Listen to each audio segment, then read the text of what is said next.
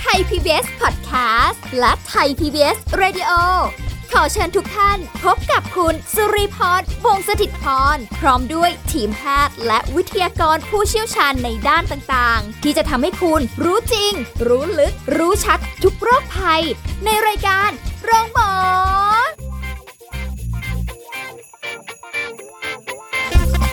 สวัสดีค่ะ คุณผู้ฟังค่ะขอต้อนรับเข้าสู่รายการโรงหมอค่ะ วันนี้เราก็กลับมาพบกันเช่นเคยนะคะ กับสิ่งดีๆ ที่เรานำมาฝากคุณผู้ฟังกันโดยเฉพาะยิ่งเรื่องของการดูแลสุขภาพค่ะ กับดิฉันสุรีพรวงศถิตพรรับหน้าที่ดำเนินรายการนะคะ วันนี้เราจะคุยกับนาวาตรีนายแพทย์ปุญญวีอ่องศรี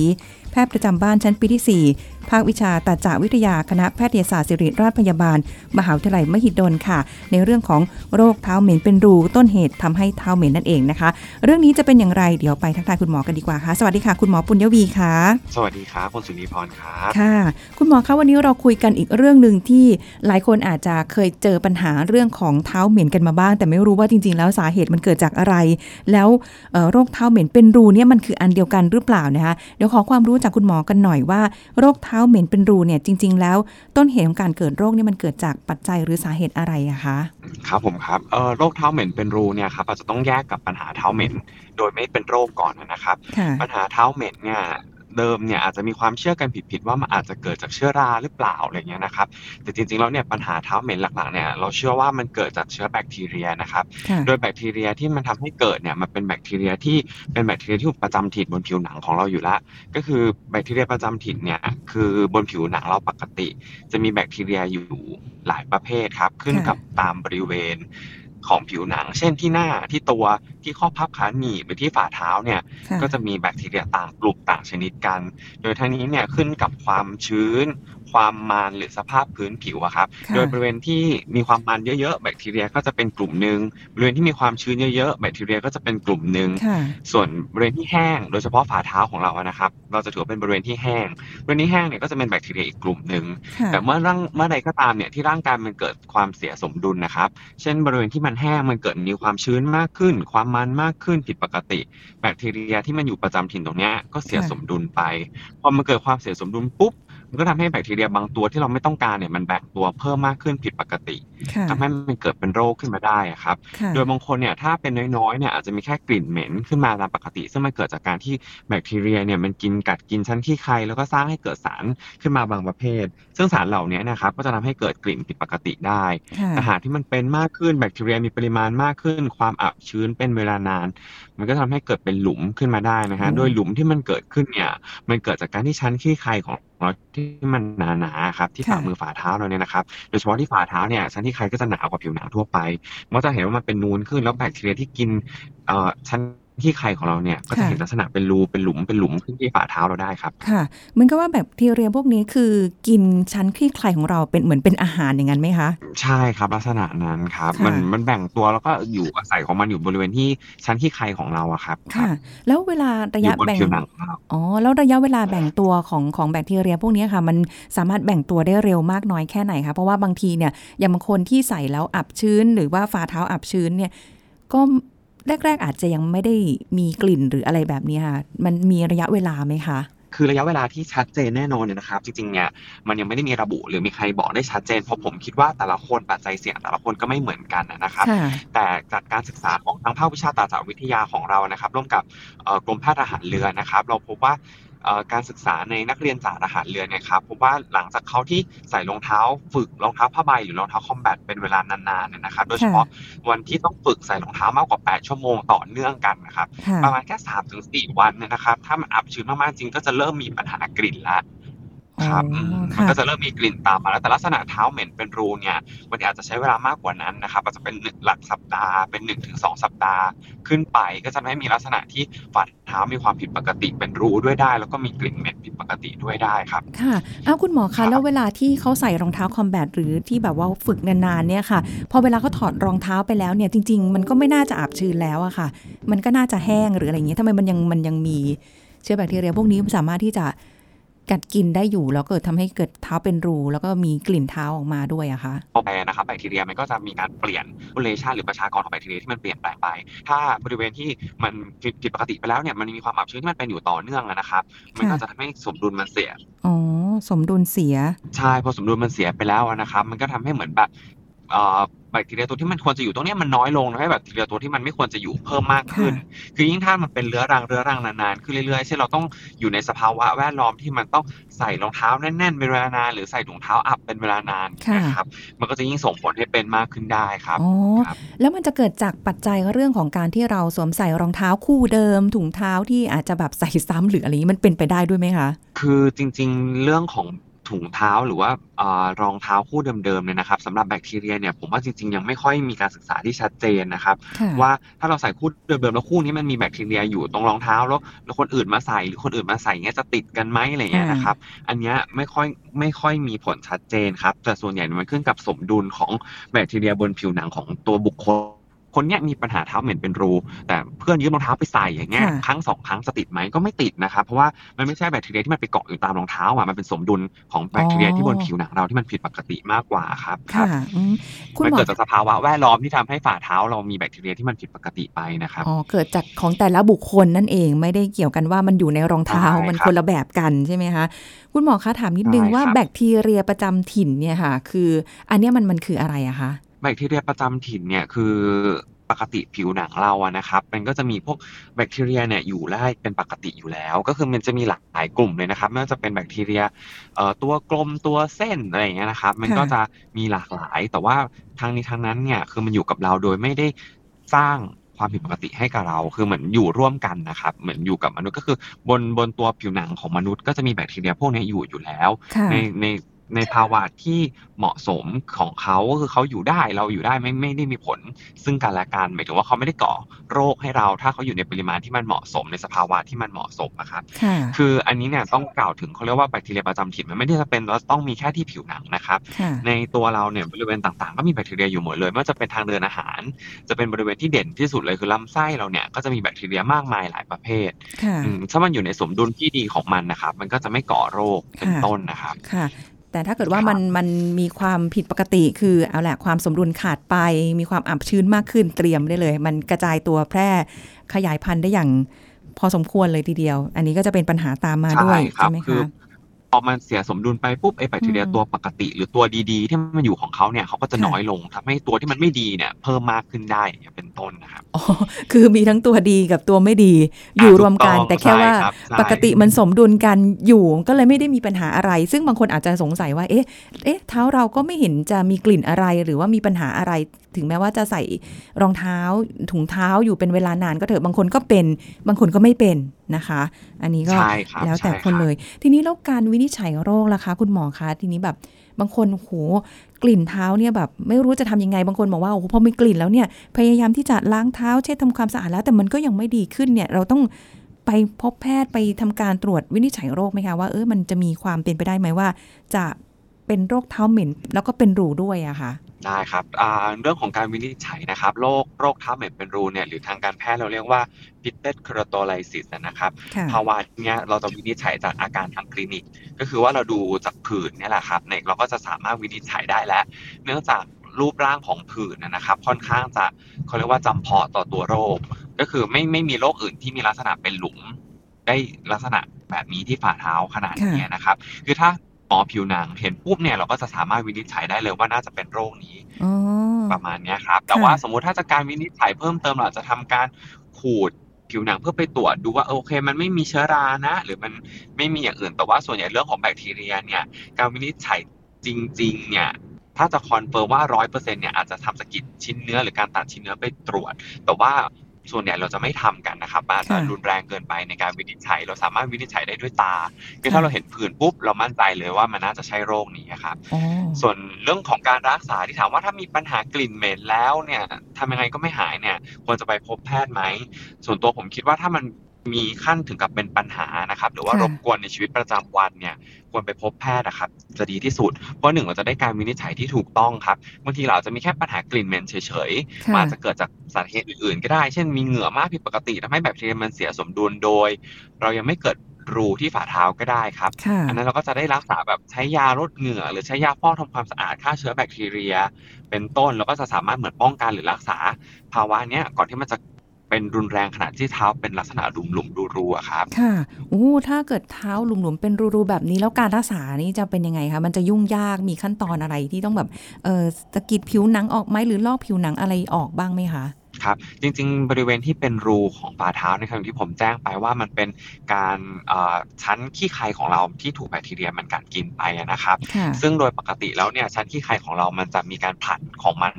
ด้วยด้วยด้วยตามระยะเวลาของมันก็จะมีการผลัดออกอยู่แล้วค่ะแต่ถามว่าจะต้องไปขูดไปอะไรมันไหมเนี่ยจริงๆไม่จำเป็นนะครับ การรักษาเนี่ยก็คือหนึ่งเราต้องปรับสภาพแวดล้อมก่อน ให้ฝ่าเท้าที่มันเคยชื้นผิดปกติเนี่ยให้มันแห้ง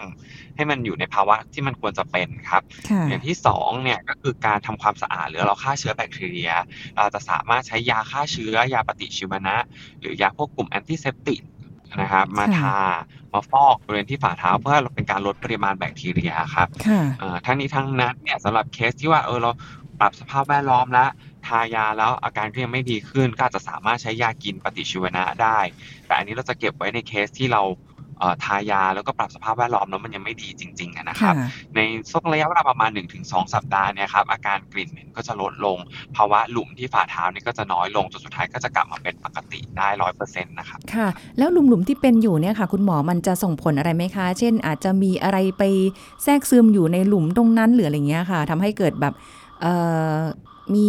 แผลขึ้นมาได้หรือเปล่าอะไรเงี้ยค่ะ คือถ้าภาวะเนี้ยปล่อยไว้นานๆนะครับ โดยเฉพาะความอับชื้นในสมมติเราไม่แก้ไขเลยมีการอับ แน่นอยู่ตลอดค่ะฝ่าเท้าเราเริ่มเป็นรูต่อไปเนี่ยก็จะมีลักษณะที่ผิวหนังเปื่อยยุ่ยพอผิวหนังเปื่อยยุ่ยเนี่ยก็จะเป็นเหมือนทางเข้าของแบคทีเรียหรือเชื้อโรคต่างๆ ได้มากขึ้นค่ะแบคทีเรียตัวอื่นๆ ก็สามารถเข้ามามากขึ้นได้ครับเขาเรียกว่าเป็นภาวะแบคติดเชื้อแบคทีเรียซ้ำซ้อนนะครับมคือการติดเชื้อถ้าเป็นแค่โรคเท้าเหม็นเป็นรูเฉยๆเนี่ยมันจะเป็นการติดเชื้อชั้นตื้นๆอยู่แค่บริเวณชั้นขี้ใครด้านบนของผิวหนัง ซึ่งอันเนี้ยจริงๆแล้วเนี่ยไม่ได้ส่งผลอันตรายต่อ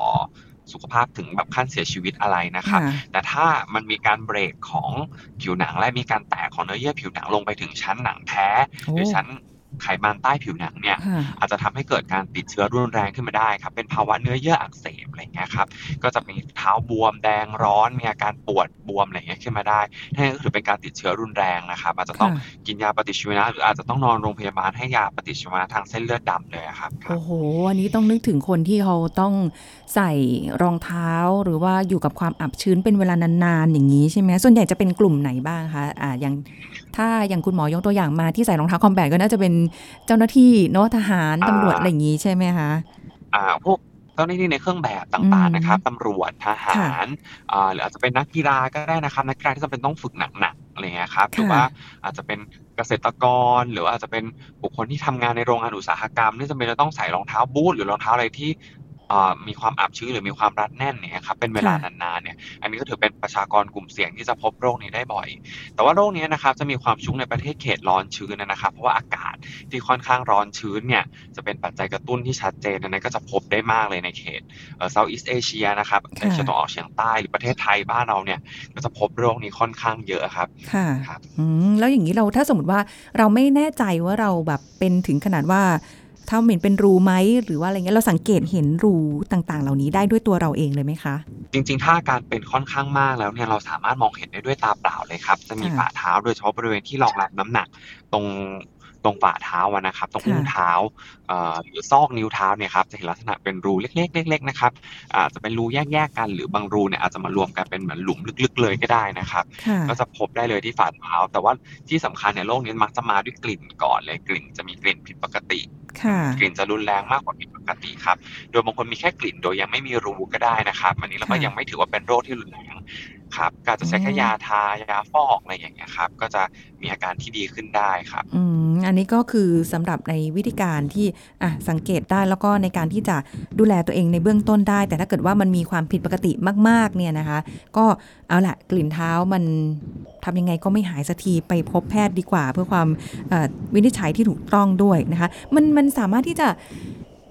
เป็นอย่างอื่นนอกเหนือจากเท้าเหม็นเป็นรูไหมคะ คืออาจเช่น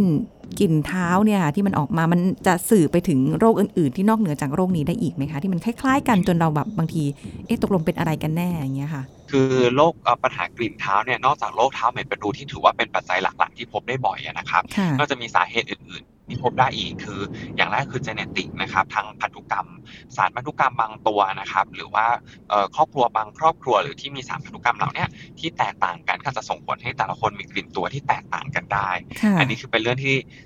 เป็นเรื่องของแต่ละบุคคลและ อันนี้คือมันอืมเป็นปัจจัยที่เราแก้ไขไม่ได้นะครับ แต่อีกอันนึงเนี่ยที่พบได้บ่อยคือการกินอาหารบางชนิดนะครับค่ะการกินอาหารประเทศที่มีรสจัดจัดหรืออาหารที่มีเครื่องเทศค่อนข้างเยอะเนี่ยอ๋อก็จะทำให้มีกลิ่น ตัวผิดปกติได้เช่นกันนะครับค่ะครับ เหมือนเราจะสังเกตว่าอ่าเราเรากินอาหารที่มีเครื่องเทศเยอะๆ หรืออาหารบางชาติเนี่ยที่จะแบบรสชาติจัดๆมีสไปซ์เยอะๆอย่างเงี้ยครับก็จะค่ะทำให้เราเวลาเรากินเสร็จเราจะมีกลิ่นตัวหรืออะไรอย่างเงี้ยครับอ๋อก็เป็นได้เช่นกันครับค่ะแต่อันนี้มันก็จะไม่ได้โลคาเอ่อจะไม่ได้จำเพาะอยู่ที่ฝ่าเท้านะครับค่ะก็จะมีทั้งกลิ่นตัวก็คือทั้งตัวครับมันจะเป็น กลิ่นอะทางที่ตัวด้วยที่รักแร้ด้วยอะไรอย่างเงี้ยนะครับอืมก็จะมีกลิ่นออกมาหมดเลย แต่คือถ้ามันเป็นเฉพาะฝ่าเท้าจริง ๆ หรืออะไรอย่างเงี้ยโรคเท้าเหม็นเป็นรูเนี่ยก็เป็นโรคที่เราพบได้ค่อนข้างบ่อยอะครับค่ะอ๋อแล้วตอนที่ในขณะที่เราทำการรักษาหรืออะไรเงี้ยค่ะ เราจะต้องดูแลตามเอ่อดูแลตามคำแนะนำของคุณหมอ ทั้งเรื่องการกินยาการดูแลรักษาความสะอาดก็ต้องปฏิบัติตาม ไปพบแพทย์ตามนัดหรืออะไรอย่างนี้ด้วยใช่ไหมคะให้เพื่อให้มันแบบว่าเบาลงแล้วก็ค่อย ๆ หายไปในที่สุด ใช่ครับ อย่างค่ะแรกเนี่ยก็คือเราให้ได้รับการวินิจฉัยที่ถูกต้องก่อนนะครับ แต่ว่าอย่างที่แจ้งไปว่าโรคเนี้ยไม่ได้อันตรายอะไรเลย อาจจะถ้าไม่ได้ปล่อยไว้จนเรื้อรังหรือติดเชื้อแบคทีเรียซ้ำซ้อนนะครับค่ะด้วยเบื้องต้นเนี่ยโรคเนี่ยก็คือจะไม่มี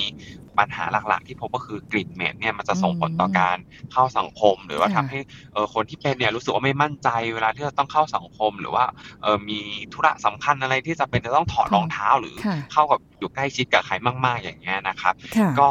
นิดๆหน่อยๆบางคนอาจจะคิดว่าไม่ได้เป็นปัญหาครับเพราะค่ะอาจจะรู้สึกว่าเอยอาจจะไม่รักษาก็ได้ แต่หากเราปล่อยไปเป็นนานๆเกิดเป็นหลุม มีเท้าเปื่อยยุ่ยมันติดเชื้อแบคทีเรียซ้ำซ้อนขึ้นมาเนี่ยก็ถือเป็นภาวะที่ค่อนข้างอันตราย แต่ถ้าเราจะเริ่มการรักษาเนี่ยนะครับเราก็ให้การวินิจฉัยที่ถูกต้องเริ่มแบบการเปลี่ยนสภาวะแวดล้อม อย่าปล่อยให้มันมีความอับชื้นเป็นเวลานานนะครับ แล้วก็ใช้เอ่อยาหรือใช้สบู่ที่เป็นมีฤทธิ์แอนติเซปติกหรือมีฤทธิ์ฆ่าเชื้อแบคทีเรียเนี่ยค่ะฟอกฝ่าเท้า เช้าเย็นอย่างเงี้ยครับสักค่ะประมาณ 1-2 สัปดาห์เนี่ยโอ้อาการก็จะค่อย ๆ ดีขึ้นแล้วครับ ค่ะครับอ๋อ นี่ก็ไม่ได้เป็นอะไรร้ายแรงแค่รบกวนชีวิตประจำวัน ที่มันอาจจะไม่ค่อยค่อยดีเท่าไหร่ เวลาที่เราต้องถอดรองเท้า แล้วก็ถอดถุงเท้าออกมาอะไรอย่างเงี้ยนะคะ คุณหมอคะเดี๋ยวเราพักกันสักครู่หนึ่งค่ะ เดี๋ยวช่วงหน้าเรากลับมาคุยเรื่องนี้กันต่อนะคะ พักกันสักครู่แล้วกลับมาฟังกันต่อค่ะ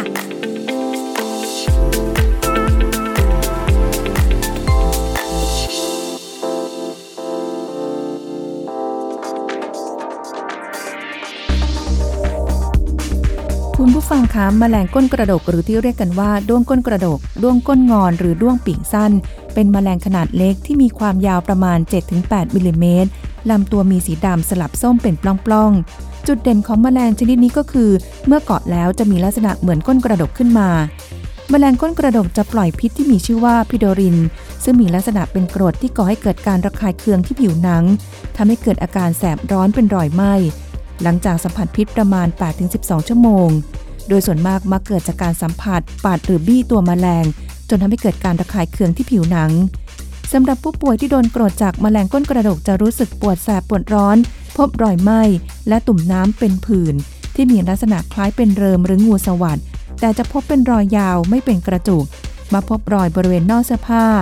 อย่างในบางคนที่แพ้พิษก็อาจจะมีอาการรุนแรง เช่นพุพอง คลื่นไส้อาเจียนหรือเริ่มมีไข้ แต่ก็ไม่ได้เป็นอันตรายถึงกับชีวิตนะคะ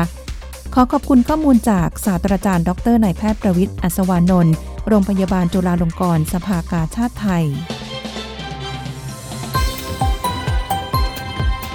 ไทย PBS Radio วิทยุข่าวสารสาระ เพื่อสาธารณะและสังคม คุณกำลังฟังรายการ โรงหมอ รายการสุขภาพเพื่อคุณจากเรา เอาละค่ะคุณผู้ฟังกลับมาพูดคุยกันต่อนะโรคเท้าเหม็นเป็นรูนะคะซึ่งเป็นต้นเหตุทำให้เท้าเหม็นหลายคนก็มีความกังวลนะ อาจจะไม่ได้ร้ายแรงอย่างที่คุณหมอบอก แต่แค่ว่าสร้างความวิตกกังวลให้สำหรับคนที่มีอาการเท้าเหม็นอะไรแบบนี้นะคะคุณหมอปุญญวีคะแล้วถ้าเกิดเป็นแล้วเนี่ยสามารถที่จะกลับมาเป็นได้อีกซ้ำหรือเปล่าคะ อันนี้พบได้บ่อยเลยครับ การกลับมาเป็นซ้ำของโรคเท้าเหม็นเป็นรูนะครับค่ะเพราะว่าอย่างที่หมอได้แจ้งไปนะครับ ว่าถ้าเรายังไม่ได้ปรับสภาวะแวดล้อมนะครับ ฝ่าเท้าเรายังอยู่ในภาวะที่มันอับชื้นใส่ถุงเท้า หรือใส่รองเท้าที่มันรัดแน่นเป็นเวลานานๆเนี่ยนะครับค่ะโดยเฉพาะใส่นานมากกว่า 8 ชั่วโมงเนี่ยอืมก็จะทำให้มันกลับมาเป็นซ้ำได้บ่อยเลยงั้นถ้าคนไหนเนี่ยเป็นแล้วเนี่ยนะครับก็ต้องหนึ่งเราต้องรู้แล้วเราต้องคอยปรับสภาวะแวดล้อมนะการใช้ชีวิตประจำวันของเราเนี่ยอาจจะต้องมีการปรับเปลี่ยนค่ะรวมถึงปกติเราสมมติบางคนอาบน้ำไม่ได้ฟอกเท้า หรืออาจจะใช้สบู่ที่ไม่ได้มีฤทธิ์ในการฆ่าเชื้อแบคทีเรียนะครับก็จะต้องมาเปลี่ยนมาใช้สบู่ที่มีฤทธิ์ฆ่าเชื้อแบคทีเรียเนี่ยอาจจะต้องเอามาฟอกทิ้งไว้ อ่าอาจจะเขาเรียกว่าเหมือนเป็นขั้นประคับประคอง สมมติว่าเรารักษาหายแล้ว แต่เราไม่อยากให้มันกลับมาเป็นซ้ำอะครับค่ะเราอาจจะต้องเอออาจจะเอามาฟอกสักสัปดาห์ละหนึ่งถึงสองครั้งอย่างเงี้ยครับแทนที่เดิมช่วงที่เราเป็นโรคเราจะฟอกเช้าเย็นทุกวันเลยโอ้แต่ถ้าเราหายแล้วแต่เราไม่อยากให้มันเป็นซ้ำปุ๊บเราจะนอกสบู่เนี่ยมาฟอก หรือทายาเช้าเย็นอย่างเงี้ยครับค่ะเราอาจจะทำแค่สัปดาห์ละสองถึงสามครั้งพอเพื่อเป็นการเหมือน maintenance นะครับไม่ให้ไม่ให้มันกลับมาเป็นซ้ำค่ะครับผมอืมก็ขึ้นอยู่กับว่าเอาแหละทีนี้ที่เหลือคือในการที่จะปรับเปลี่ยนพฤติกรรมนะคะในการใช้รองเท้าถุงเท้าหรือก็ทำความสะอาดด้วยนะคะ เห็นว่าในการวิจัยของมหาวิทยาลัยมหิดลเนี่ยนะคะก็มีการบูรณาการร่วมงานกับ หลายหน่วยงานของภาครัฐด้วยที่จะได้ศึกษาถึงเรื่องของการใช้ถุงเท้าอนามัยด้วยใช่ไหมคะขออนุญาตเล่านิดนึงแล้วกันนะครับค่ะเผอิญว่าตั้งแต่ได้เราศึกษาตั้งแต่เรื่องนี้มันขึ้นมานะครับ แล้วก็จะได้ศึกษากันมาปีนี้เขาเป็นปีที่ห้าแล้วครับค่ะคือตอนนั้นหมอขออนุญาตเล่าว่า ตอนนั้นหมอเป็นเอ่อแพทย์สังกัดอ่ากองทัพเรือนะครับ ตอนนั้นหมอก็เห็นว่าเออนักเรียนจ่าเนี่ยครับมี ปัญหากลิ่นเท้าผิดปกติตอนนั้นเราก็สงสัยว่ามันเกิดจากอะไรนะทำไมถึงเป็นกันหลายท่านอะไรอย่างเงี้ยครับค่ะเราก็เลยทำการศึกษาครับร่วมกับทางภาควิชาตาจวิทยานะครับ คณะแพทยศาสตร์ศิริราชพยาบาลนะครับก็ตอนนั้นเราก็ศึกษาเราก็พบว่าเออจริงๆมันไม่ได้เกิดจากเชื้อรานะค่ะมันเป็นเชื้อแบคทีเรียเราก็ได้ศึกษาว่าเออนี่เรารักษาด้วยอะไรดีปัจจัยเสี่ยงคืออะไรอย่างเงี้ยนะครับค่ะแล้วก็ศึกษาต่อเนื่องมาเป็นเวลาเนี่ยปีที่ 5 แล้ว จนประมาณสัก 2 ปีที่แล้วเนี่ยครับเอ่อเราได้ความร่วมมือจาก กรมพลาธิการทหารอากาศนะครับค่ะเอ่อโดยมีนาวาโทชูพงษ์ชัยหลางเนี่ยนะครับเขาได้คิดค้นเอ่อถุงเท้าอนามัยนะครับ หรือถุงเท้าเคลือบสารสังกะสีนาโนออกไซด์นะครับ ก็คือเป็นสังกะสีนาโนเนี่ยเอามาเคลือบบนฝ่าเท้าด้วยกรรมวิธีทางทางเอ่ออุตสาหกรรมสิ่งทอครับทำให้ถุงเท้าเนี่ยมันมีสารสิ่งกลางสังกะสีนี่เคลือบอยู่ โดยสารสังกะสีนาโนเนี่ยมันมีฤทธิ์ฆ่าเชื้อแบคทีเรียได้ ค่ะ อ๋ออ ตอนนั้นคือทางกรมพลาธิการทหารอากาศเนี่ยเขาก็ทดลองใช้อยู่ในในหน่วยงานของเขาอะนะครับก็ค่ะโอเคพบว่าเออมันมันช่วยลดกลิ่นได้บ้างนะครับ แต่ว่าทีนี้อันนั้นเขาอาจจะทำในกลุ่มเล็ก ๆ นะครับค่ะทางทางทางภาควิชาเราเนี่ยก็ได้ความร่วมมือจากท่านหัวหน้าภาควิชานะครับศาสตราจารย์แพทย์หญิงวรัญญานะครับ แล้วก็อาจารย์เอ่อ ศาสตราจารย์แพทย์หญิงกนกวลัยนะครับ รวมถึงอาจารย์สมนัทบุญยรัตเวชและอาจารย์จรัสศรีริยาพันธ์นะครับ ซึ่งเป็นอาจารย์ที่ปรึกษาเนี่ย ก็ได้ทำโครงการวิจัยร่วมกันทำการศึกษา โดยเอาถุงเท้าของกรมราชการทหารอากาศเนี่ยค่ะเอาไปใช้จริงในกลุ่มของนักเรียนจ่าทหารเรือนะครับค่ะแล้วก็พบว่าโอเคนั้นเราใช้ทำการศึกษาประมาณ 150 กว่าคนนะครับ แล้วก็พบว่าโอเค นักเรียนที่ได้ใส่ถุงเท้าเคลือบสังกะสีอ่านาโนเนี่ยค่ะพบ หลังจากไปฝึกหนักๆแล้วเนี่ยเทียบกับถุงเท้าปกติ เพราะว่านักเรียนที่ใส่ถุงเอ่อถุงเท้าชนิดเนี้ยมีกลิ่นเหม็นที่น้อยกว่าค่ะพบโรคเท้าเหม็นเป็นรูน้อยกว่าอย่างเงี้ยครับแล้วก็เลยค่ะคิดว่าโอเคถุงเท้าเนี่ยมีประโยชน์ในการใช้เพื่อป้องกันไม่ให้เกิดกลิ่นไม่พึงประสงค์ แล้วก็สามารถลดการเกิดโรคเท้าเหม็นเป็นรูได้ครับ ค่ะ ซึ่งอันนี้คงจะมีการต่อยอดกันไปที่เรียกว่าอาจจะได้กระจายกันไปในหลายๆ หน่วยงานด้วยไหมคะสำหรับอย่างเช่นหน่วยงานหน่วยของทหารที่ใช่เขาก็ครับใช้ฝึกกันอยู่บ่อยๆสำหรับการใส่ถุงเท้าอะไรอย่างนี้ด้วยใช่ครับ อันนี้คือเป็นเหมือนเบื้องต้นนะครับแล้วก็ค่ะทำการศึกษามันเป็น pilot study ดูว่าโอเค เราเอามาลองใช้แล้วมันเห็นประโยชน์ได้จริงนะ เพราะว่าส่วนใหญ่เนี่ยการกล่าวอ้างเกี่ยวกับพวกถุงเท้าเคลือบอ่าสารต่างๆเนี่ยมันมีมาค่อนข้างเยอะนะครับ ลองกด ค่ะ search ในอินเทอร์เน็ตดูว่าถุงเท้าเคลือบ silver เคลือบอะไรอย่างเงี้ยนะครับเอ่อค่ะเงินออกไซด์หรือเงินนาโนอย่างเงี้ยนะครับค่ะก็จะเห็นเลยว่ามีค่อนข้างเยอะแต่ว่าน้อยน้อย product มาก ๆ เลยครับ ที่มีการศึกษาจริง อย่างที่เราได้เอามาทำจริงอะครับค่ะคือหลายคนก็เคลมว่าโอเคมันมีฤทธิ์ฆ่าเชื้อแหละ แต่เขาอาจจะยังไม่ได้เอาไปทำทดลองการการใช้จริงในชีวิตประจำวันจริงๆว่ามันโอเคมันได้ผลหรือเปล่า แต่การศึกษาของเราเนี่ยมันก็เหมือนเป็นการยืนยันนะครับว่าค่ะเอ่อถุงเท้าที่เอ่อทางกรมพลาธิการทหารอากาศเนี่ยผลิตขึ้นมาเนี่ยโอเคมันใช้งานได้จริง ส่วนในอนาคตเนี่ยการที่จะเอามาต่อยอดต่อเนื่องไปเนี่ยก็มีแผนครับว่าเราอาจจะทำเอ่อ พัฒนาให้มันดีกว่านี้ไปอีก หรือว่าค่ะผผลิตสารอะไรต่อไปที่มากขึ้น เพื่อเป็นการรักษา แล้วก็เป็นการป้องกันปัญหาเหล่านี้ไม่ให้มันเป็นปัญหาที่พบได้บ่อยนะครับ แล้วก็ค่ะสามารถควบคุมได้อะแล้วถุงเท้าที่มีการเคลือบอนุภาคสังกะสีนาโนเนี่ยค่ะ คือใช้ได้กี่ครั้งคะ เพราะว่าเดี๋ยวก็ต้องเอาไปซักไปอะไรด้วยอย่างเงี้ย มันจะมีปัญหาอะไรไหมคะ จากเบื้องต้นเนี่ยทางกรมราธิการทหารอากาศนะครับเขาบอกด้วยเทคโนโลยีทางอุตสาหกรรมสิ่งทอเนี่ยสามารถ ซักได้ประมาณมากกว่า 90 ครั้งนะครับ โดยสารค่ะสิ่งเอ่อสังกะสีนาโนเนี่ยก็ไม่ได้หลุดออกไปมากค่ะก็คือยังตรวจพบเนี่ยมากกว่า 90%อ๋อหลังการที่วอชไป 90 ครั้งแล้วอะไรประมาณเนี้ยครับค่ะก็คือขึ้นกับวิธีเทคนิคการเคลือบมันก็จะมีหลายแบบนะครับ ขึ้นกับว่าเราเคลือบหลังจากถุงเท้ามาเป็นรูปถุงเท้าแล้ว หรือเราจะเคลือบสารสังกะสีนาโนเนี่ยลงไปในขณะที่มันยังเป็นเส้นใยก่อนที่จอมไปทอ